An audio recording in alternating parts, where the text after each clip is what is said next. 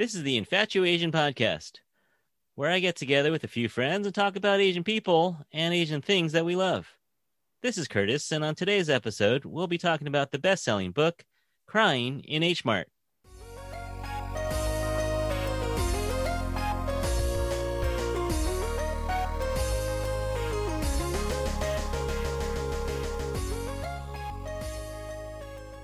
Crying in H Mart is on many people's list of books to read this summer. This is the first book written by musician Michelle Zauner. It details the loss of her Korean mother to cancer, as well as how her death has formed her identity as a biracial daughter, musician, and wife.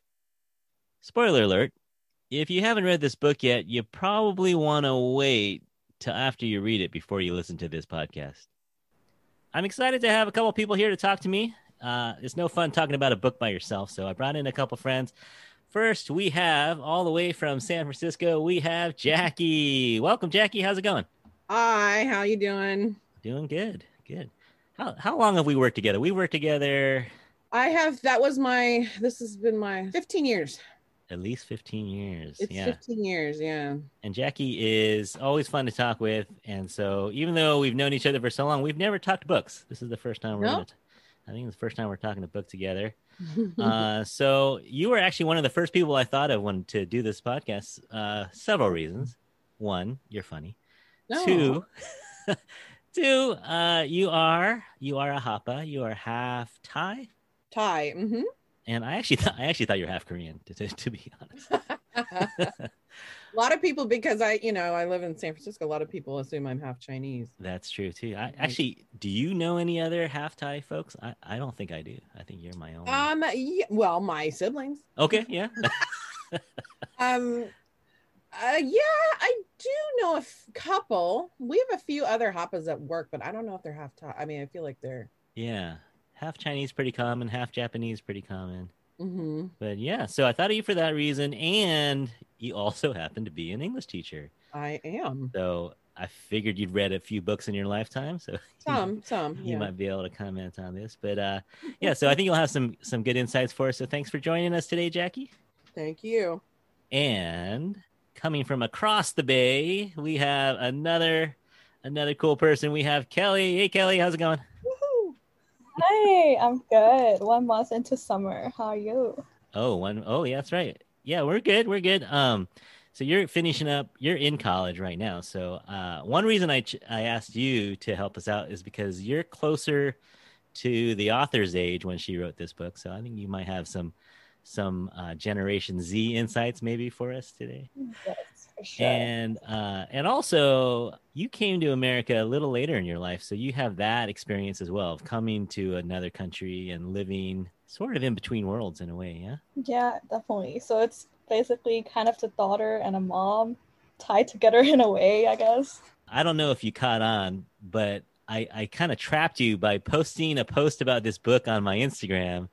And I, I kind of wanted to see who would respond to it. And you were one of the people who responded, like, oh, I want to read that book. Oh, I need to slide into your Insta, man. Yeah, I gotta, we gotta become friends on that level, Jackie. But uh, yeah, so I posted a picture of the book. It's like, hey, I'm, I'm reading Crying H Mart. And Kelly foolishly responded and said, oh, I love that. I want to read that book too. So then I remember that. And uh, when I was looking for people to talk to me about this book, I said, oh, Kelly wanted to read this book. So that'd be good. So you both got sucked into this, but I hope you enjoy it. We're to have some fun, I think. Uh, I got a couple questions for you just so the audience can get to know us a little better. Uh, all right, here's here's one. We just did a whole episode on food, but I want to know this this book that we're talking about today is so much about food. Uh, is there any Asian dish or food that brings you home in your mind? Like, is there any food that as soon as you eat it or taste it, it'll transport you back home? Heck yeah. My mama makes the best guatio, which is a uh, the Thai noodle soup. And there's, you know, versions of it in all sorts of restaurants. Um, but my mom's is the best. It's I don't and I tried one time to I tried to get her to teach me how to make it, and she like left out ingredients. On purpose, she's sabotaging yes. me. And I was like, Mom, this doesn't taste the same. And she goes, No, it good. It's Sam. It's I all good, all same. And I'm like, what is di- like this is totally there's something missing. And she just wouldn't I don't Yeah. know if she like forgot or forgot, you know. Yeah. So yeah. uh, anyway, I nobody makes it like her. Every once in a while, I can find one that's similar. But um, yeah, that's that's the one thing that oh, That's a good one, that yeah. takes me home. And you know, my mom's getting old, so I'm like, oh god, it's gonna die with her. They don't write these things down, so you're never gonna. know. Well, that, yeah, as Michelle Zauner actually says that in her book, like Right. you know, Koreans, Korean, good Korean cooks don't measure; they just you know dump stuff in, and that's it's all by taste. Yeah. That's the way it should be. That that is the Asian way. That's the Yep. Asian mama way. How about you, whenever Kelly? I asked for measurement, they were like, just a little bit, go with the flow. what does that mean, right? Just Yeah. feel it. Feel it. For me, my favorite Asian comfort food would definitely be dim sum. I actually just had it earlier before this podcast recording. And because like back in China when I like lived with my parents, we'll go to um yum cha or get dim sum every Saturday. There's no changes to that plan. It's basically our family bonding every week. So that's definitely part of my memory all the time. Mhm, What's mhm. your favorite? What's your favorite little dish, dim sum dish? I'll say har gao because I love shrimp a lot. Yum. All right, last warm up question. Well, actually, no. Well, I think it's the last one. But uh, have you been to H Mart? We have a new one here in San Francisco. Oh, we do. I Yeah. I had never even heard of it. I had to look it up after I started reading this book. Ah, yeah, it just is it? opened. It's over on the southern part of town, so you got to come on Okay. on over to the south. Yeah, I thought it was a, just an East Coast thing. I didn't even know. Okay, well, I'm gonna It- have to check that out. Yeah, it has been mostly an East Coast thing, but yeah, they it's kind of a big deal. There was a huge kind of line, and you know they were building during the whole pandemic, but they just Oh, opened up maybe a month ago. Yeah, it's pretty cool. I just went yesterday. I went for the first time yesterday to do research. Did you cry? I did not cry. oh, Uh, it is pretty overwhelming. You know, I almost cried out of fear because it's pretty overwhelming. it is. Uh, it's it's well stocked. If you if you like those little banchan, you know, the little dishes that you get with the Korean meal, they have refrigerator cases after refrigerator cases full of those things. I sometimes get confused at, at Korean restaurants because there's so many. There's so many. Yeah, I'm like, what do I put on what? I don't know. Okay. Well, see, now you can try them individually. You can buy you can buy one pack of each one and try them. Oh yeah, I was gonna say I've been to the one in San Diego when I was visit my friend. It was huge, like bigger than Ranch 99, I think. And there's just so many aisles of snacks that I cannot stop taking. So it's a scary place. I'm gonna get so much, so much snacks from there. oh my gosh, I maybe it is dangerous. Yeah, it is. It is a dangerous, dangerous place. but uh yeah, let's get to, let's get into this book a little bit. Um so a little bit about Michelle Zauner. Um she I, I've watched a couple interviews with her. It's interesting. She to me comes across as pretty shy, you know. She seems kind of like an introvert to me. Mhm. Um, but if you watch her perform, uh, I don't know if you know this also. She's also a musician. She's actually maybe better known as a musician, but this is her first book. But when she performs on stage as part of her band Japanese Breakfast, she is uh, very dynamic and very charismatic on stage. Like a character, you know, like acting. Yeah, I would I imagine. think Beyonce talks about that all the time about taking on what is her her character Sasha Fierce. Sasha Fierce. So yeah, Michelle has, you know, that similar feeling when yeah, I, I can imagine that. Yeah, because uh, on stage, yeah, definitely a different persona. But in her interviews, she's kind of shy. I mean, she's not like painfully shy, but she's a little quiet. Uh, she has a Jewish American dad and a Korean mom. She was actually born in Korea and moved to Eugene, Oregon when she was like nine months. So she didn't spend a lot of time living full time in Korea, but she did go visit. Uh, what was it? Every other year, I think she said she went back with her mom summer. to to visit Seoul in the summer. Yeah, so she grew up in Eugene, like not even the main part of this. Now Eugene's not a huge city, but she lived kind of in the cuts of Eugene, way out there, and was alone a lot. I think she said, and then she ended up going to college on the East Coast and kind of tried to make it out there in Philadelphia, and then eventually New York. Uh, and then yeah, we'll talk about her music later. She's part of this band called Japanese Breakfast, which kind of came out of this whole experience in a way. She says. Uh, but this book, yeah, this book, she she entered it as an essay in Glamour magazine, not really known for its uh, literary con- contribution to society. But Glamour magazine had an essay contest and she won. And this was in 2016. So I think she had just lost her mom a couple years earlier. So she, the, she wrote this essay. I think it was the same title, Crying in H Mart. And then it got picked up by the New Yorker. And once it hit the New Yorker, it went kind of viral. Hey, New Yorker. And once you get in the New Yorker, you're, in. You're in. not hurting. Yeah. So she got uh she got picked up by the New Yorker and then all these book authors offers came flying her way. And so the book just came out uh what was it? April this year, 2021, and it blew up. It went uh got all the way up to number 2 on the New York Times nonfiction list. George W. Bush beat her. George W. Bush was number 1 the week that she got to number 2 but uh so that's pretty good for a first time author. I mean not pretty good. That is, that's amazing right? We should all be so lucky to, to win an essay contest and and get it on the new york times bestseller list. But uh when did you hear about this book? Did you like you both i think had heard of it before i mentioned No. it oh, oh okay. No, I hadn't at all. I'm too busy reading young adult books. I mean, sorry to get you out of your comfort zone I need I need the romance. The, you know, this is like uh, memoir. No, no, I hadn't heard of it until you mentioned it. Uh, kelly you had heard of it Yeah, um, so I actually know like Japanese breakfast before I know like Michelle, this name.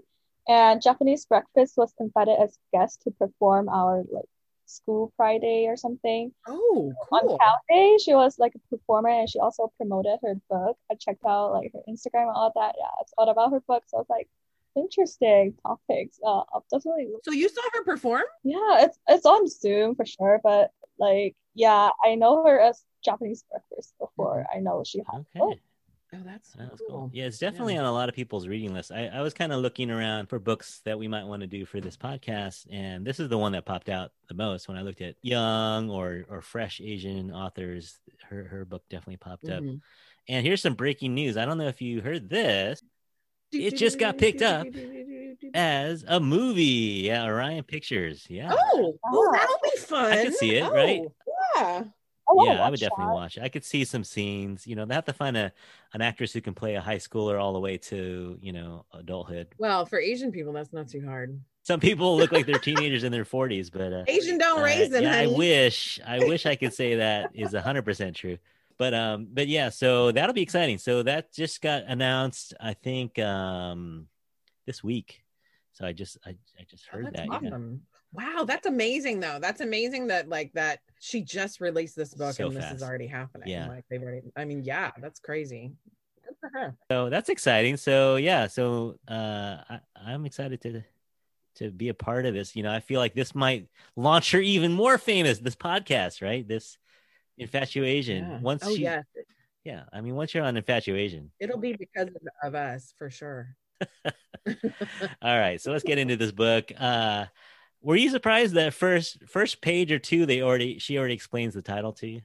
Um no, I actually I well, I was happy she did because I'm like, what's H Mart? Um I've never heard of it.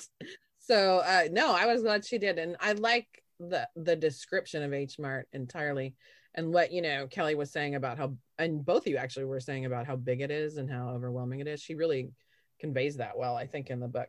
So I'm curious, like, does the one that that you've been to have the bit the food court thing up top? Oh yeah, Oh wow, the whole thing. Oh my gosh. All right. Well, I Off gotta the go. corn dog yeah. nearby. And they got the fried chicken. They got the little stone Oh. pots. Yeah. Bring your wallet though. It's it's not super cheap. Okay. Yeah. So no, I was glad. And in I mean, honestly, like my mom hasn't passed yet, but um just even going into Asian any Asian food store, because I I don't re- I don't cook Asian food. Uh, um, actually, I don't really cook. But um when I do go to an Asian store, I feel pretty damn nostalgic, you know, and so I can see how, especially now since her mom has passed, like how that would be incredibly emotional. And I'm glad that she explains it in the beginning. Mhm. And, you know, even looking at the little dried fish makes you tear up. Mhm, mhm. So I think that's pretty cool. Plus, it kind of braces you that you, you know this is coming. You know that her mom's going to pass away, so it, it kind of braces you. Like you're not going to be shocked when you see it happen because it's pretty shocking Right. how how it just goes down hill so fast. Oh gosh, and it's so sad. But uh, but yeah, I think it, it, it starts off with crying. You know, first two paragraphs, she's already crying. So it lets you know there's going to be some more tears coming on in, in, as this book goes on. But uh, I, guess one one of the things that I really liked was that um, Michelle mentions that when she looks around at, at people with their parents, and even though these parents might be doing something totally annoying, like this one mom was telling her son how to eat. You know, the guy was like 20 something, right? And this mom is telling her son, Oh, this is how you eat this dish that he's probably had a hundred times. And she would say, That was so annoying when my mom would do that to me.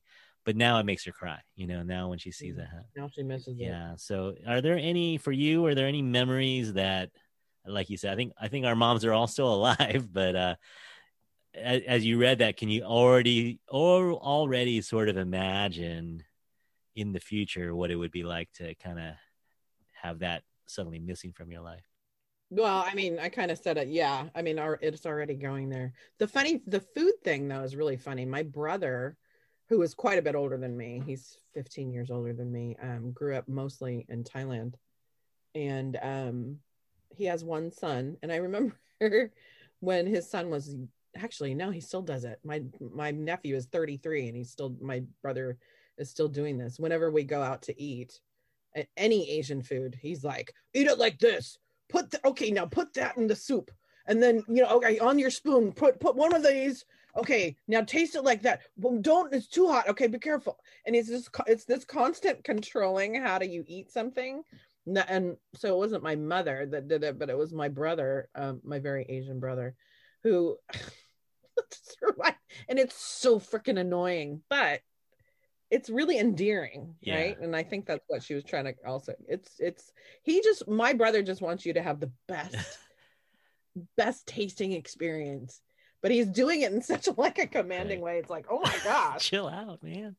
yeah i know yeah Now, Kelly, we haven't mentioned this, but uh, you actually don't live with your mom anymore, uh, and your mom is actually half the world away, right? She's still in, she's still Oh. in China. So you've been here for five, six years without. Is that right? Ah, it's crazy to think that I've been like living away with my parents for like five years. So do you have a trigger? You know that you experienced something when your that your mom used to do when she was right with you. Yeah, definitely. So like uh when I was in China, I go to a middle school that's like boarding school. I need to live in dorms. And every time I go back to school, she would pack me like boxes of fruits that washed, cut, boxed in tiny little Tupperwares. And I remember um, Michelle wrote about how her mom also sends her boxes of fruits. And also, I guess fruits is just important in Asian family. Whenever we have arguments with our parents, the way they resolve arguments is just to call you out to eat fruits or send cut fruit into your door, be like, here's the orange. So I guess that really triggers a lot of memories in me. So. that's true i never thought about that but that's true The fruit. It's something about. I guess that's their treat. You know, it's like when they are when our when our parents or when you had ancestors and in their homeland, you know, eating fruit was kind of like their candy or their dessert. I guess is kind of something special. and for some some asian cultures it's it was a luxury you know it was a luxury for my mom's family to have fruit yeah. so that's important that's really cool memory One memory I have, you know, my dad's still here, but um, this is going to be kind of funny. But we used to go every Sunday.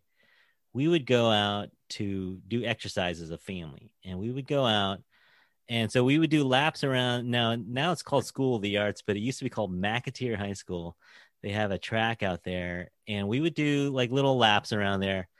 And my dad would would have us bring garbage bags so that we could collect aluminum cans while we were exercise. Part of our exercise was to go around the campus and pick up aluminum cans. Now, you know, that's not so uncommon for Asian families, but I, I should tell you, my, my dad is a dentist and a professor at UCSF, you know, so he's like we weren't we weren't needing the cash, right? But it was just something that he grew up in the depression, you know, he grew up pretty poor Mhm. and there's something about hey, there's money laying around on the streets basically in the form of aluminum cans, even though it's only a nickel. Right? But i mean he could have posed it as an environmental thing no, no, it was about no, it was about the the five cents, right? It was about us getting, you know, and and you do it for a couple weeks, and we'd have maybe one bag full that's worth, you know, twelve dollars and 50 cents or something like that for for hours and hours of work but for some reason it was worth it to him and uh so now you know even i don't i don't know if i'm i'm hardcore about it i'm definitely not hardcore about it but now if i see when i see kids throw and it is for the environment as well but if i see a, a student or a kid throw an aluminum can in the garbage can it bothers me so much i have to pick it out Oh my gosh, I get on them in- in in my in the classroom. I get on them. I'm like, no, no, no, no, that goes in recycling. All right. Um let's see, moving on.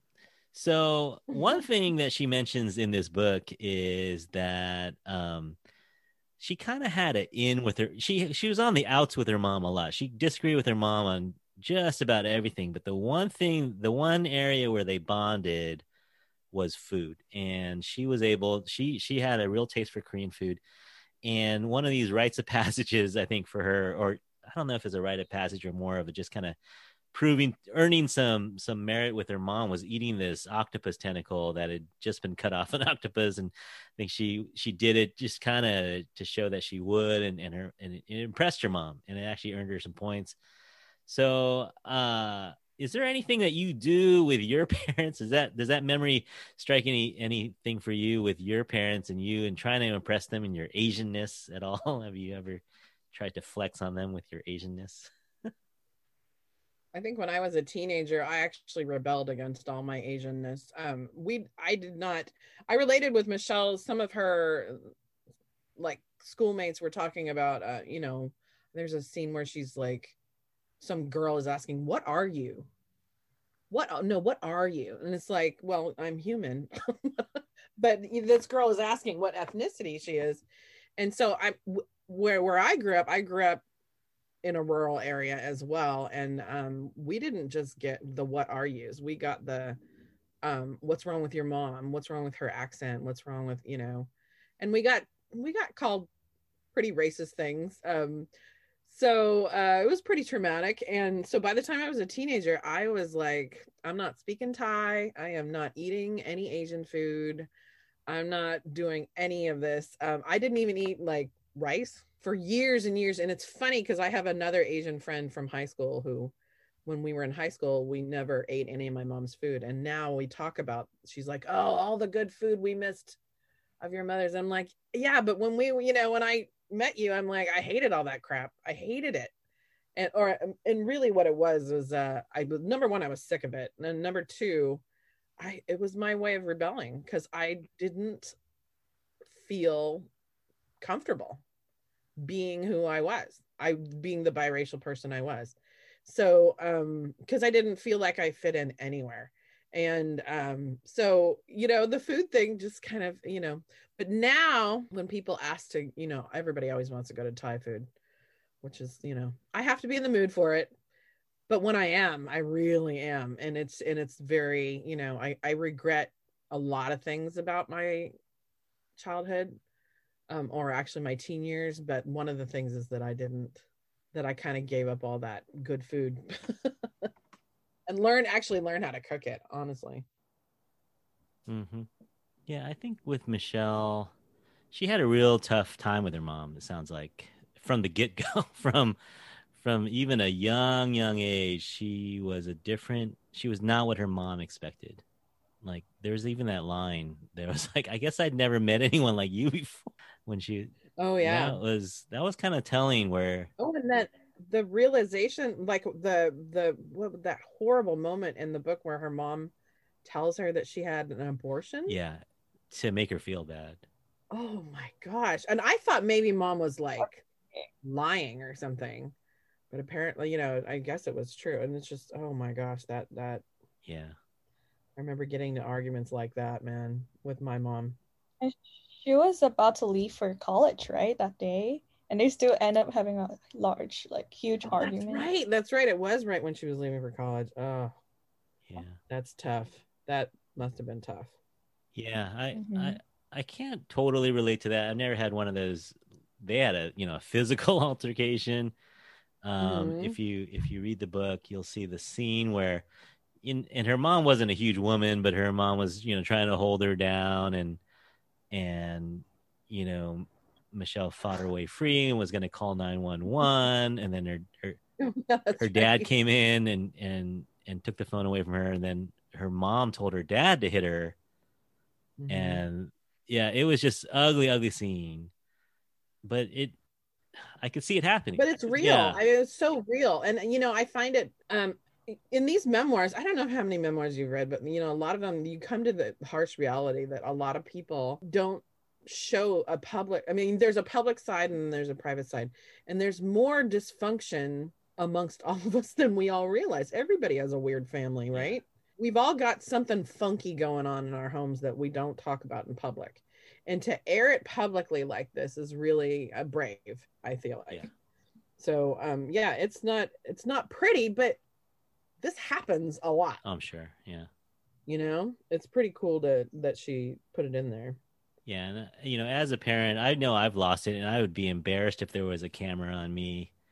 You know, when I've when I've Right. messed up with my kids or I've said something that you know you can't take back, and it's just tough. You know, when you when you see this little person, and and like, she wasn't little at the time, but you see this person that came from you, and you've known you've known since a baby, and then you know they might be talking back to you, and you know my kids are still pretty little, but I can imagine what it would be like for some one of my own children to talk back to me like that and just rebel. I could see how that would just trigger so many moments of rage in in a mom. oh yeah do you mind if i read a little excerpt Yeah. Mhm. there's a part um let's see on page 17 well she writes about her mother hers was a tougher tougher than tough love it was brutal industrial strength a sinewy love that never gave way to an inch of weakness it was a love that saw what was best for you 10 steps ahead and didn't care if it hurt like hell in the meantime when i got hurt she felt it so deeply it was as though it were her own affliction she was guilty only of caring too much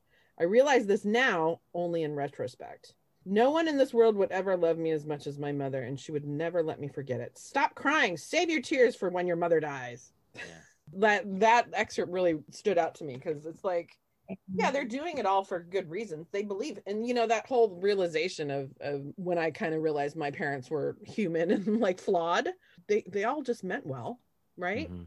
even when you're upset and there's a reason why you get upset and there's a reason why you yell at your kids you know or whatever and it maybe it's not the right decision but it's like everybody has they care that much you know and, and she she was able to realize that later in life Yeah, you know those those cliche lines that parents use sometimes, like "I didn't raise you to be like this," you know, "I didn't raise you." To... you you laugh at it when you're a kid, right? But when you're a parent, it starts coming out of your mouth. You know, like you can totally imagine, like, "Wait, I did not. You are no. This is not how you are. You you know, this is not how you're supposed to act."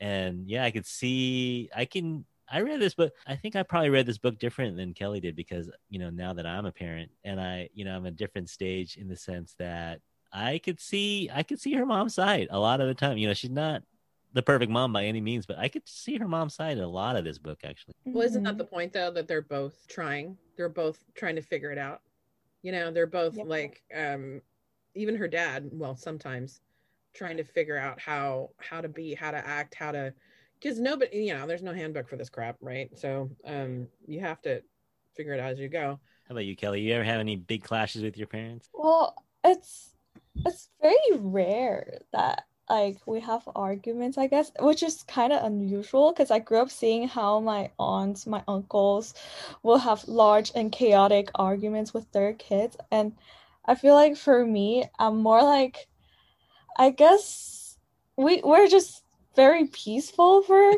bit, but there are definitely like awkward moments where like I don't know what to say or like how to talk to them. There's this phase I just felt like, oh, they don't understand what I'm talking about, and I don't understand what they're talking about.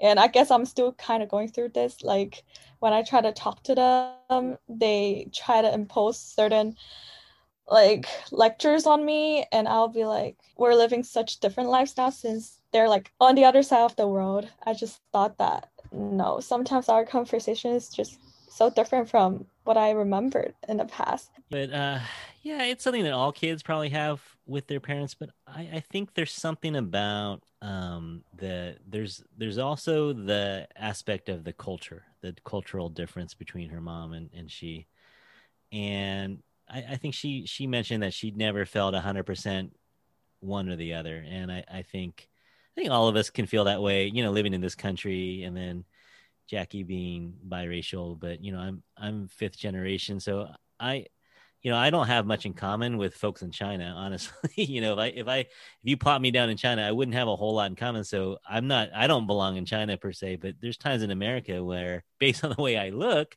people would think that one thing or another, right? But uh so I, I don't I can agree with that not being 100% American and not feel not feeling 100% American, not feeling 100% Chinese. I felt totally displaced my my whole life until I moved. It's funny until I moved to San Francisco because I it's so much more diverse here than where I grew up. My mom, my mom never felt she feels like at home now, but she still is so such a foreigner where she is, and um, you know, and people assume things about her. I went to the store with her to get a passport photo a couple months ago, and the woman, my mom has a pretty thick accent, but she speaks English fluently. Like she's fine. She went up to the woman and asked her for a passport photo, and but the woman kept talking to me like you're the to interpreter. try and talk to my Yeah. mother. And I literally, I don't speak Thai, so I I would just say exactly what the woman said In in, English. English. to my mother. But you know, people just yeah, you're right. People make assumptions about you based on how you look or how you sound or whatever. And um, but I mean, I am like Michelle. I immigrated when I was like two, so I don't remember Asia at all. But Kelly, you're totally you you came from a totally different circumstance. Did you did you want to come to the U.S.? I'm curious. Okay, so it's a little complicated. My family actually um immigrated when I was nine. They brought like we'll come here every year just to like you know have the um residence. And then they will be like oh let's like go back to china for school. I don't want you to come here for middle school so that you'll forget everything you learned in china. So okay. And when it's time to um, take the test for high school in china they asked do you want to come to the us for high school? I was like for sure. And it was actually super intimidating. For me everyone talks at two times speed. Oh yeah. It's so diff- so different even though i learned english in china it was a whole phase of transitioning but now that like i i would say i'm fluent now i'll like you know i still have accent and that's fine and i kind of like how i'm actually like bilingual at this point Oh, you're so lucky that you are. You're Yeah. so lucky that you are. This is uh, treasure that. That's one thing that I pooped all over when I was a kid. I didn't I was so ashamed of my mom's ethnicity that I even though she I can understand what she says to me, I can't speak it back and it really so treasure that. Do you speak Mandarin as well? I actually i'm technically trilingual i speak cantonese mandarin Oh, see, that's So awesome. awesome. Good for you. I know, I'm jealous. So jealous. Now, Kelly, if you go back to China, do you feel a little bit like an outsider there, or do you slide right back in? That's a really good question. Um, if you asked me this question like three years ago, I'll definitely say China is basically my home. But now it's so different now. Like if people ask where you're from, I'll say San Francisco instead of like Oh. China. Because I just felt like I don't know. I think high school and college is such an important phase for me to develop my personal values and like my personal interests and all that. And for me, I guess China is more like a piece of memories in my mind now. So I do feel like sometimes when I talk to my Chinese friends um, from elementary school, I do feel like an outsider now. It's so Yeah. different. I mean, Michelle talks about that in her book too, like where how she felt out of place here, and we mentioned this, but you know, the girl who was like, "Who? What are you?" And then she goes to Korea, and these ladies are like, "You're not Korean." Yeah. She's like, "Well, no, I am." They look, and that that scrutinizing look that she gets from the you know the people in Korea that are like, "You're not." They almost want to say, "What are you?" Just like the American girls. Yeah. you know? No, she gets it from both sides. And I- I, kind of get that too because, uh, yeah, you know, I grew up in the time when you wanted to assimilate, right? The goal was to to not be noticed. The goal. So my parents, my mom grew up in Chinatown, so she speaks a little Chinese, but she never forced me to go to Chinese school or forced me to learn. And I think it came from the place, you know, I don't know. this- I don't want to get political or anything, but you know, America's been at war with Asia since World War II, since Pearl Harbor, right? So ever Mhm. since that those times, you know, Asians have been the enemy from Korea to Vietnam to even the Middle East, right? Where, where you know, and that's where my parents that era where my parents grew up, where you know you you don't want to treasure your Asian heritage. You want to fit in as much as possible, right? So, so I, I really regret not learning Chinese. I really regret not being able to speak. And when I went to China for the first time in my 20s, I'd never been to Asia before in my 20s, and I went there for the first time. I had never felt as much like an American as I did when you know when you go to China and, and people they look they even looked at me and knew I didn't speak Chinese. Just looking at me, they knew I didn't speak Chinese. So it's kind of like, wow, how can you even tell? Just by looking at me, but somehow they just knew I was a foreigner. And, and yeah, it's kind of weird. You know, I'm in my homeland, supposed homeland, right? But I'm such a foreigner, like complete, yeah, complete foreigner. And it, it kind of shook me a little bit and made me realize where is my home? You know, where do I actually fit in? Where do I belong? I think Michelle had the same same issues. Yeah, I actually I have another excerpt. Yeah, yeah, please. It's in chapter three where she says, uh, "I didn't have the tools then to question the beginnings of my complicated desire for whiteness. In Eugene, I was one of just a few mixed race kids at my school, and most people thought of me as Asian. I felt awkward and undesirable, and no one ever complimented my appearance. In Seoul, most Koreans assumed I was Caucasian until my mother stood beside me, and they could see the other half of her fused to me, and I made sense. Suddenly, my exotic look was something to be celebrated. So yeah, she just like you said, she gets it from both sides. Um, and she's never and she doesn't learn she's kind of like me she didn't learn enough korean to really communicate well but she she definitely goes back to korea. I've never been back to thailand. I was born there but i've never been back. Mm. and um people ask me you know oh you should you know they tell me you should go and and all this stuff. I don't know. I think there's still this ingrained um shame that uh, was put on me when I was a kid for being different. So I'm I think that's like some sort of weird psycho thing that's going on with me. I, I embrace it a little more. I kind of want to go, but the idea, you know why I want to go? I want to go like lay on a beach. Yeah, it'd be cool to go just because it's a cool place, right? It's a cool place to go. I mean, that's the only reason I'm like, oh, I guess I could go find out where my my family's from. always wanted to go to Thailand. Okay, let's go, Kelly. You and me. We're in. Hey, what about me? I can't come along. I guess, I guess, Curtis, you can come too. They're so cheap and so good. But yeah, it is a cheap. It is a cheap place to mm-hmm. visit, and it's beautiful apparently, but it's hot as heck. Uh, let's see. Did we talk about this already? We were talking about parents at all. Um, like I don't think when you read this book, you don't you don't ever doubt that her mom loved her. Like you can you can sense the mom the mom's love for her from everything she does, even though, like you said, Jackie, it's flawed in so many ways and just wrong mm-hmm. in so many ways. But through it all, I think Michelle would agree that she sensed her mom's love at every step of the way. I wouldn't say every step of the way. I certainly, it, she feels it later. Yeah, that's true. When it was happening, yeah. not so much. Right now, I mean, most most people don't feel that when you're when you're being hit with a, if you're being punished or you know you have a consequence of something nobody likes getting into trouble. but uh I feel like yeah, later she's like, "Oh yeah." It's very American to tell your children that you love them, right? Yeah. Um I know a lot of Asian cultures don't do that. It's not, you know, the I love yous don't go flowing. Mm-hmm. I guess for me, my parents' love language was definitely very different. Um, for my mom, she's definitely not like stereotypical Asian mom or like tiger moms. She's like saying that I love you all the time, and it's just be like, "You're so cheesy." Like in the public, she would say that out loud. I was like, "No, mom, it's okay. Everybody can hear that."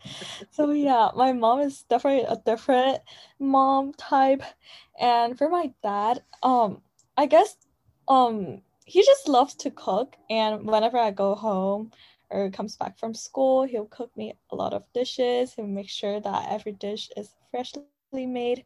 And I think from I was younger, I just kind of how they loved me, which is lucky to say, I guess. But yeah, and also I love that they have no like Asian expectations on me. Be like, you have to be a doctor, lawyer, anything of that. They just be like, you can do whatever you enjoy as long as you're happy. We're happy. So yeah. Oh, that's awesome. No wonder you're so chill. Yeah. Well, she's also a really good kid too. I don't think her parents have a lot to complain about. Yeah, that's yeah. but for me, yeah, my mom is is is a little touchy feely and and will gush and and things. But my dad has never said I love you. But I figured out later in life how my dad shows his love is that he'll talk about me to other people. Yeah. And yeah, and I and I I never, you know, he'll never say I love you or I'm proud of you, but you know, someone that I haven't seen in a while will say, "Oh yeah, your dad said you're doing this," and I was like, "Oh, he did." And it's just kind of, I guess it just just surprised me that my dad, you know, one noticed what I was doing, and and two, it would brag about it to his friends, and it kind of showed me that, yeah, that's kind of how he shows he's proud of me, is he talks about me. you know, I, I had the same realization years ago with my aunt. My aunt's like, "Oh, your dad is so proud of you. He he told us about when you did this, this, and this." I'm like, "What?" like I had no idea that he. Okay, uh, so yeah, similar. Asian dads share things in common, I guess. I guess so. Yeah. Um, I have a quote. I have a quote I want to read. Uh, it's from chapter nine. It's called "Where Are We Going?" Uh, there's a story. So let me read a quote from here. It's where Michelle is talking to her aunt, and her uh, Unmi, and her aunt says, "You're going on a journey, and you have five animals." Unmi said, "A lion, a horse, a cow, a monkey, and a lamb." And then I'm going to skip a little bit. Unmi asks, which of these do you give up first? So every stop of the way, you have to give up one of these animals. And Michelle says, definitely, definitely the lion, I said, because it would eat the other animals. Unmi nodded in agreement. And then what do you get rid of next? Unmi asked, neatly skimming her spoon along the shave ice and sweet red bean, a thin thread of condensed milk trailing after it. I mulled over the question, envisioning myself on the kind of journey that would involve many modes of transportation. I imagined handling the large animals with difficulty, wrestling with them to cooperate as I boarded a steamer, a train, a ferry. I thought it would be best to discard the large ones first. I guess the cow. And then the horse, I said. Deciding between the lamb and the monkey was the most difficult. Both animals were small and easy to manage. The lamb felt the most comforting. I imagined myself nestled in its wool for warmth, alone on a train speeding into the unknown dark. But then the monkey felt the most human, a companion to see me through it all. I'd keep the monkey, I decided. Interesting, she said. So each of the animals symbolizes your priorities in life. What you get rid of first is what you think is least important. What you keep last is your highest priority. The lion represents pride, what you got rid of first. That makes sense, I said. I was worried it'd eat the other animals, just like pride eats away at your priorities. Like you really can't love someone if you have too much pride, or work your way up to a good job if you feel everything beneath you. The cow represents wealth because you can milk it. The horse represents your career because you can ride it through. The lamb is love, and the monkey is your baby. Which one did you keep? I asked. I picked the horse. Did you tell my mom about the game? What did she pick? I asked, hoping we'd pick the same thing, that she'd pick me. Your mom picked the monkey, of course. Aw. And actually, uh, I know this is uh, one of Michelle's favorite quotes because I heard her read it uh, in an interview. So I think that's one of the moments that she realized a little bit for maybe not the first time, but she realized realized how much her mom really likes her. Not likes her, really loves her. Loves her, yeah. Mm. I think culturally it's hard to find like there's a happy medium somewhere, but I mean American versus you know Korean. There there's a hard it's difficult to rectify the two. The problem for poor Michelle though is that her, her she was like 25 when her mom Yeah, died, right? yeah. That's mm-hmm. a hard lesson to learn at it So at, soon, you yeah. know as a young adult.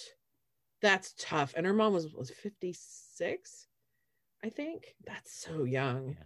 And it's super heartbreaking. So it's it's amazing that and her writing is so eloquent and interesting. And i know she has a lot of editors and stuff but i mean the way that she describes everything it really puts you there. And, and that's that's a tough lesson. You know she's had she had to tough it out uh, but it's oh gosh it's, it was gut Well, wrenching let's let's get into it. the The main antagonist in this story is is the disease, right? Cancer Yeah, and you know, the older you get, the more people you know who get it, and then it gets closer and closer, and then eventually, yeah, so it, it, hits pretty close to home for a lot of some people. It hits really early. You know, like we know some students who've lost parents to cancer in their teens, right? And so this is a rough, rough, rough disease. My my wife was diagnosed with cancer in 2018. We're not oh expecting that at all. There are no signs of it at all. And up to that point, you know, we've had we've had friends or aunt, you know, like distant aunts, or you know, we've had we've known people who've got, but until it comes to your house, you know, I, I think it is something that just seems so distant and not personal at all, but then it becomes incredibly personal. And, and so, you know, when it happens, you kind of question, and I, I, I felt a lot for Michelle during the treatments because you really start to question, is this, is the treatment worse than the disease? You know, and I, I think you really start to question, uh, why are we doing this? Because it doesn't seem like it's you know my wife is in remission and everything's great so of course yeah if you can get good treatment get good treatment. But there are some cancers or there are some stages of cancer where yeah you know i don't know you have to make that decision and her mom let them know you know if this doesn't work after two treatments that's it and that was super that was super tough to read. Yeah that was and it, it you know it was a type of cancer and the, her tumor was so big that they didn't think they could come back from it. So i think mom was awfully realistic about that and yeah. no, like neither michelle nor her husband her dad M- michelle's dad could make that decision. Mom had to do it and it, you know this lady's tough as nails. But you know my i i there's i think i've known oh at least 20 people in the last 15 years that have gotten cancer. Um, a, a, number of them have lived through it, and a number of them have died. My the closest person, though, I, I would say is uh, my sister in law, and but it, and it always also de- depends on what kind of cancer it is, right? Because some of it's super terminal and some of it's not. I think Michelle's mom knew. Yeah, this is this is going to be. We'll try. It's almost like she decides I'll try for my you know my husband and my daughter, but but even that almost killed her. I mean, even that was yeah i mean that was just like she spent weeks in the hospital and yeah that was just awful. So she knew. She knew i think. And for me i think the first time i really encountered like death in my life is when my grandfather um, got diagnosed with cancer and he's in the us when i was in china so i couldn't even like fly back before his death so because um, when he goes to the doctor, it was already pretty terminal. You know how like Asian parents or like Asian grandparents they wouldn't like they just won't go to doctors unless it's super bad, and when they actually request to go to the doctors, you know, you know that's or, when you know it's really bad. Yeah. Yeah. He died here in the U.S. Yeah, he did. How old were you? I was in elementary school or middle oh, school. pretty young. Okay. Mm-hmm. I think you know the real like how re- my sister-in-law was not realistic about her disease. She had ovarian cancer mm-hmm. and she which is extremely terminal and she fought it for 8 years, which and I usually like the height of fighting ovarian cancer is 5 years. Um so she but she really like to the very end. I remember the last conversation I had with her was very um she was like this is really scary. I'm really scared which broke my heart. Um but uh, you know michelle's mom was very can i read another excerpt? Please, yeah. I think she's very like you know candid about she's just she kind of knew. Um this is in uh i think chapter 10 do you think he'll get married again? They're talking about dad I think he will, probably, she said. She looked like she didn't mind it, that it was something that they'd discussed together before. He'll probably marry another Asian woman. I cringed, particularly distressed at the thought of it being another Asian woman. It was mortifying to imagine what people might think that he could just replace her, that he had yellow fever. It cheapened their bond. It cheapened us. I don't think I could stand it, I said. I don't think I could accept it. It's disgusting. There was a dangerous and unspoken prospect looming that without my mother to bond us, my father and I would drift apart. I was not essential to him in the way I knew I was to my mother, and I could see that in the aftermath there would be a struggle to coexist, that there was a good chance we would come unmoored, that our family would dissolve entirely. I waited for my mother to scold me, to assert that he was my father, my blood. that I was selfish and spoiled for thinking that way about the man who had provided for us. Instead, she rested her hand on my neck, resigned to the fact that she could not help what she knew was left unsaid. You'll do whatever you have to do. Hmm. Um, that's another thing. Like, uh, Michelle's mom was the bond between her and her and her father. Like, and she knew that, and so that's scary too. Like, not only will you lose a parent, but you're in a sense she's she was losing two Yeah. parents Mhm. one. You know, and, and her Um, culture. Like she was the one, the Yeah. one link to Koreanness. But yeah, there was that quote that she said, uh, "When I lost my mom, she asked herself, am I even Korean anymore? That there's no one left to call and ask which brand of seaweed she we used to buy. You know, like that's that was a tough realization when her mom was dying. It's like, man, I'm I'm not just losing my mom, I'm losing my dad, and I could lose my dad, and I'm losing my my link, know, my link to my culture. Her mom passes away. She's grasping for straws a little bit, you know, and that's where this book came from, you know, and that's also where the music came from. I think she she had been a musician before, but to no success, you know, to very little success, trying to do it and playing these dinky little, you know, places and stuff. And then I think she just locks herself in in her in her room and starts writing some music, and it becomes Japanese breakfast. And while her mom was dying. yeah, so she's penning some Yeah. of this stuff, and then her mom passes away. Here's dying, and then she passes away, and and she just kind of poured herself into this, which is a little ironic, right? Because her mom didn't really support her music musicianship or her her dream of becoming a, a professional musician. So it's kind of there's definitely some irony here that uh, it turns out that Japanese Breakfast goes on that that album that she wrote as sort of uh, a way of coping uh, blows up and actually becomes Mhm. quite popular in the indie music scene. And um, have you guys heard any of her music? Only since I started reading this book, I started looking up some of it. Mhm. Kelly, you said you heard her, right? Yeah, I've heard the most popular ones. Yeah. and if you listen to the music it it's not what like when i heard that the that this experience kind of led her to write this music i was expecting somber you know kind of sad music but it's not at all. It's um the lyrics are touching but the the rhythms are very hypnotic and almost they're bouncy. They're very bouncy and hypnotic and there's kind of a karaoke feel to them which we'll get to in a minute but uh yeah i i, I it, it's interesting. I, I have I've been listening to her for a week or two now and and you can't help but bob your head along with the music and it's very catchy but then you start to listen to the the lyrics a little more carefully and you realize this is pretty deep. You know i think for a lot of people this music first and now this book really really touched a, a, a nerve because i think you're right she's very honest Well, it's I'm sure it's therapeutic for her. You know, one of the questions that we always have in in um as an English teacher, you know, why why why do people write? Number one, why do people write, and why do they? And I I don't just mean literature. I mean, you know, music as well, lyrics, poetry, any of that. Why do they write, and why do they publish it?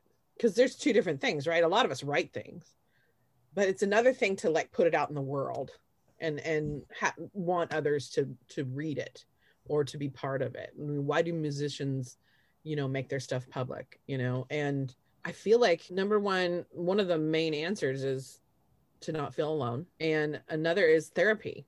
So I, this is definitely, and she pretty Yeah. much admits Yeah. it. Like this is this is extremely therapeutic for her, and not everything she was going through was super sad, right? And so I wonder if that just kind of lent itself to the lightness of some of the rhythm. Mhm. Mhm. And her Mhm. third album just came out, and it's called Jubilee, and it is uh, definitely different in tone. You know, she has a, a you know horn instruments, and uh, Oh, yeah, it's different. And so you can see she's, and she said she's turned kind of a corner, a little bit on her grief, and yeah, so it's definitely different. I like that. Um, you know, you were talking about kind of how she lost a link to her culture through when her mom died, but one of the things she turned to was YouTube, Yeah, which she's making. Yeah. cool. the way she describes the, you know, the lady that t- teaches you how to do the different degree. Yeah, I'm like, Okay, modern era. Yeah, and you were mentioning we were talking about this earlier how Asian moms don't write stuff down, right? They don't write these recipes down. And so these YouTubers are filling a void, you know, for people to learn authentic cooking. That's the way I would would have to do it. I could get I mean my brother taught me how to make fish cakes. My mom leaves out ingredients, so I can't. I think it is sabotage, but um, but that's just because she's a cheeky little butthead. My mom's hilarious. She does stupid crap like that all the time, and I'm like, oh, mama, I love you. Uh, that's where I get it from, the silly goofiness. But um, yeah, I'm gonna, you know, if I ha- if I decided to make something, some Thai food, I would have to, I would have to look to YouTube for sure. I got one for you. Pailin's Kitchen. Check out that channel. Highlands Or Hot Thai okay. Cooking. I, oh, I might have seen Yeah. that. Yeah. She's good. But um she actually met Maangchi. She uh Maangchi is the Oh. YouTuber and and she uh you know mentioned that oh you're my link to my culture and Maangchi says all the time. She says I got I got Korean kids who are adopted, you know, into American families Oh yeah. there's all these people who who tell Maangchi, you're my auntie that I I don't have, or you're you're my you're my link to my mom who passed away, orphans, and all all the time. And Maangchi says it happens all the time that people come to me and tell me that I you know was able to teach them things that that they wanted to taste and remember but couldn't because they didn't mm-hmm. never were taught. And so, yeah, there's definitely this therapeutic element at the end of the book where she's just transported to to her her Korean heritage through this cooking. It's really amazing. Yeah. No, I it made me really want to go get some Korean Oh, food. Let me sure. tell you. But yeah, food food in this book, it's it's sprinkled all throughout, but yeah, especially towards the end, she gets Mhm. super nostalgic and wants to learn Like everything. glomming onto that sort that part of Yeah. her her culture, and yeah, certainly nostalgic. And like she also talked about how Asian culture overall is getting popularized on like internet and getting more exposure. I remember how she talked about the 10 step skincare routine on YouTube and autoplay media. And I guess it's just it's changing so rapidly, like these recent years, like Asian culture is being popularized and being appreciated a lot more. Uh, let's get to the ending. What what do you think of the ending? The ending. Uh, I heard an interview with her, and and she originally had an ending where she was in the spa, having the spa treatment, and kind of just crying, you know. Oh And and her editor was like, I don't think that's where this ends. And then, uh, then like you said, Ja- Japanese Breakfast had the tour where they went to ended up in Korea and it ended uh, with them singing karaoke to a song that the sisters sang 20 Oh, 30 yeah. years ago. And uh, yeah it it came full circle in a way right? Where here's this hobby quote unquote that her mom was just waiting for her to grow out of but it turns out to be her career. It turns out to be this leaping point for for so much of her life now. I mean, this is this is huge for her. This is how she makes not just makes a living, but she's just really blowing up as a as an international star. Mhm. How do you feel about the ending? It, it's hard to call it a happy ending, but it feels happy in a way. It feels like she's resolved, Yeah, Mhm. at least in part of her, you know, grieving process. That she it's become a, you know, I, I you can tell that her success. She wishes that her mom had seen her be successful. Um, you know, touring and going back to the to the country where she was born and her, where her mom's from, so that she could like be successful. And and but at the same time, she doesn't seem to she feels like she's still doing it in tribute of her mother. It seems like she's, you know, she doesn't regret entirely that her mom wasn't there. That she knows that her mom, her mom's legacy is why she's doing it par- partially. Yeah. So it, it, it was very, it seemed resolved, like um satisfying. You're certainly not Yeah. happy, but satisfying. That's true. For me, it's pretty heartwarming, I guess, because how we talked about like when she lost her lost her mother, she's scared that she lost part of her linkage with Asian culture. But now she's touring all over places in Asia and somehow discovering new links to Asian culture. And at the end in the karaoke, I guess she's also learning more about her mother as well, learn about her childhood idols, and finding a new linkage with her mother as well as her culture in Asia. But yeah, she even said, um, like she's not a religious person, but she said something to the effect of, you know, is my mom watching out for me, or did, did you know, is this ordained in this way that her mom passed away and that led to the music and it led to this book and it led to she said her life is so not perfect isn't the right word but her her the steps mm-hmm. since her mom has died everything's worked out so well for her she can't help but think maybe her mom is orchestrating this somehow or fates or or whatever you know they took away something they crushed her but she's been reborn in a way to, to this new life that couldn't have happened probably couldn't have happened if her mom hadn't passed away it seemed satisfying though. It seemed yeah. like you know you know that she could she was resolved in this idea that she knew that she could live. Yeah. She could live through this you know? I mean i feel like because every summer i like to search for books to read and on my book list i'll always look for something that's related to asian american because i want to have like a reading process that made me feel like oh i'm I can relate to someone and these kind of experiences like uh, what I'm experiencing is what someone else is experiencing as well. And I just like having this process of thinking about my culture, about how Asian I am, about like how I interact with my other friends, my other cultures. I think this book really helped me to like um get into that process. And for me, this book is also like taking a sip of hot tea, get to think, get to taste the aftertaste. It was pretty soothing as well overall. I I don't know if I would describe this book of as a book that I liked, but it's definitely a it's one of those books that I wanted to read and when I read it I was like, uh but it's lingering with me. Like it's one of these books that makes you think, it makes you feel, and makes you reflect on your own life. I feel like I don't think she meant for people to like. That's a weird word to use for this book. right. Yeah. I feel like a lot of books are like that. I have plenty of times in my class where kids are like, I don't like this book. And I'm like, well, you know what? The author didn't mean for you to like it. And that kind of blows kids' right. minds sometimes. I don't think she meant for people to this is not this is not a I, you're supposed to like it story. This I feel like this is a this is um you're supposed to be able to relate to it though mm. and i and i in that way i like it you know there are a lot of things that i could relate to and it it's also um helpful i'm sure for people who are you know have lost parents and lost you know loved ones or um and i'm sure it's also awesome for young musicians yeah can i do a plug yeah, yeah, absolutely. So hold on a second. Let me grab it. I know I'm not going to be on camera, but I can show you guys. My friend Tamiko Nimura um, and Frank Abe and uh, Ross Ishikawa and Matt Sasaki just published this book. It's called We Hereby Refuse.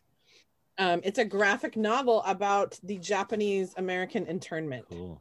during World War II. And um, I went to high school. This is one of my best friends, um, Tamiko. She's right there. I'm very proud of her. She, this was just published. Um, so one of the things as a teacher I'm always trying to do is find books that are um, that kids can relate to in some way or another. And you know, it's kind of difficult sometimes for sure. So it's um, four stories of of different people who who were interned during World War II in uh, our Japanese American concentration camps. So, mm. No, sounds um, great. Yet another. Kelly, you got anything you want to recommend for people to read? Oh yeah. So I read this book called Pachinko Ooh. by Min Jin Lee. That was another one I thought about doing. Did you like it? I liked it. Um, I well, the same thing. I wouldn't say I liked it, but it's like a really heavy story with generations of Korean living in Japan. Um, it was, it was quite. I don't know. The, the whole process of reading this book was kind of difficult for me. There's a lot going on, the chaos, the heartbreaking moments, But overall, I think reading this book is really satisfying. Like I got to know a piece of history. Mm.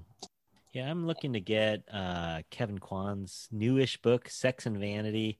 I enjoy the Crazy Rich Asian series. Uh, yeah, again, it's not high literature or anything, but uh, his his newish one, Sex and Vanity, sounds good. I don't know. I'll give it a try. Um, and then another one that's gotten some buzz, and, and this isn't about an Asian topic, but it's an Asian author, is uh, Kazuo Ishiguro uh, wrote Klara and the Sun, which is hidden a lot of people's lists of books that you should read. So I always try to grab a book during summer, book or two during the summer, try to get those out.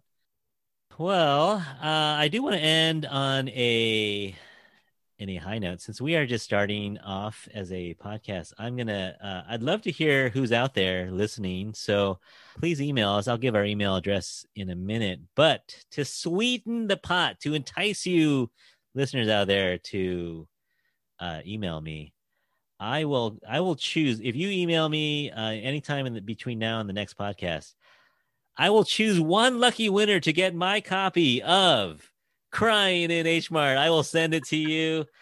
Now, chances are it's like my mom and my sister listening, so I'll just I'll just hand them the book. But I will I will mail you the book unless you uh, unless you want to meet in San Francisco. But if you're anywhere else besides San Francisco, I will mail you my copy. I might even throw in a pack of ramen or uh, some, some Korean snacks. All right. Well, that does it for episode number three. Thank you to my host, Jackie. Thanks, Jackie, for coming by. Hey, thank you for having me. Appreciate it. Uh, and of course, thank you to we we call the youngest member of any Korean band is called the maknae. So our maknae for this podcast is Kelly. Thanks for being our maknae today, Kelly. Thank you for having me. Yeah, it was fun. It's good seeing you again. I haven't seen you for a while. I know. And please let us know your thoughts. If you want to enter the raffle for the copy of Crying in H Mart, please email me at infatuasianpodcast at gmail.com. And please follow us at Instagram and Facebook at Infatuasian Podcast. All these details will be in the show notes. More episodes coming soon. We're about to record an episode about music and another one about the Olympics. So check wherever you get your podcasts, whether it be Apple, Google, Spotify, Stitcher. Come check by every so often or follow us. Even better, follow us so you know what's coming. But until then, on behalf of Jackie, Kelly, and myself, we hope you are all happy, healthy, and safe. Thanks again so much for listening and talk to you soon. Bye. Cry too much in H Mart. Don't cry in H Mart. Be happy in H Mart. Bye, everyone. Bye. Bye.